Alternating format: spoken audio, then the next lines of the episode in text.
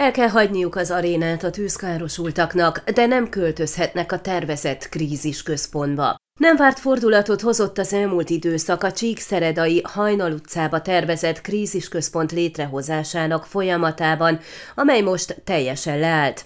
Mint Korodi Attila polgármestertől megtudtuk, az áprilisra tervezett beüzemelés és az erős Zsolt arénában tavaly január óta elhelyezett tűzkárosult roma családok átköltözése gyakorlatilag meghiúsult. Ennek legfőbb oka, hogy a bíróság elnöki rendelettel felfüggesztett minden olyan a krízis központ létrehozását szolgáló lépést, amíg a létesítmény létrehozása ellen tiltakozók által kezdeményezett perekben jogerős ítélet nem születik. A tiltakozók a Hajnal utca lakói és számos cég több mint száz aláírással támogatott tiltakozó beadványt adtak át tavaly nyáron a polgármesteri hivatalban, amelyben kifejtették, nem tartják elfogadhatónak a tűzkárosult csíksomjói roma családok odaköltöztetését. Akkor még nem vásárolta meg a kiszemelt ingatlant a város. A környékbeli cégek javaikat féltették, több földtulajdonos pedig attól tartott, hogy mezőgazdasági területeit, gyümölcsösét megdésmálják.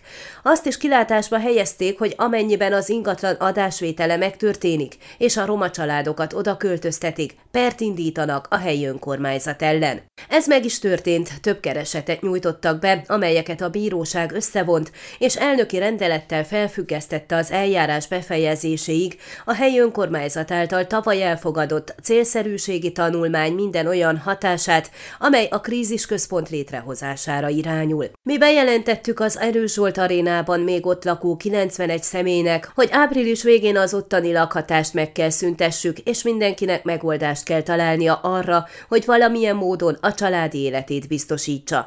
Az oktatási programokat, a délutáni oktatást, a felnőtteknek az esti oktatásban való részvételét, az elkezdett mentorprogramot szeret szeretnénk folytatni, vázolta a polgármester. Hozzátette, ez egy nehéz helyzet, amely nem ad semmilyen más alternatívára lehetőséget, ezért minden családdal külön egyeztetnek, de a döntés az ő kezükben van, húzta alá.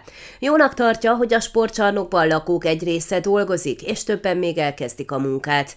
A legutóbbi magyarországi látogatása után a városvezetés ottani munka lehetőség ígéretét is hozta a férfiak számára az építőiparban, tudtuk meg.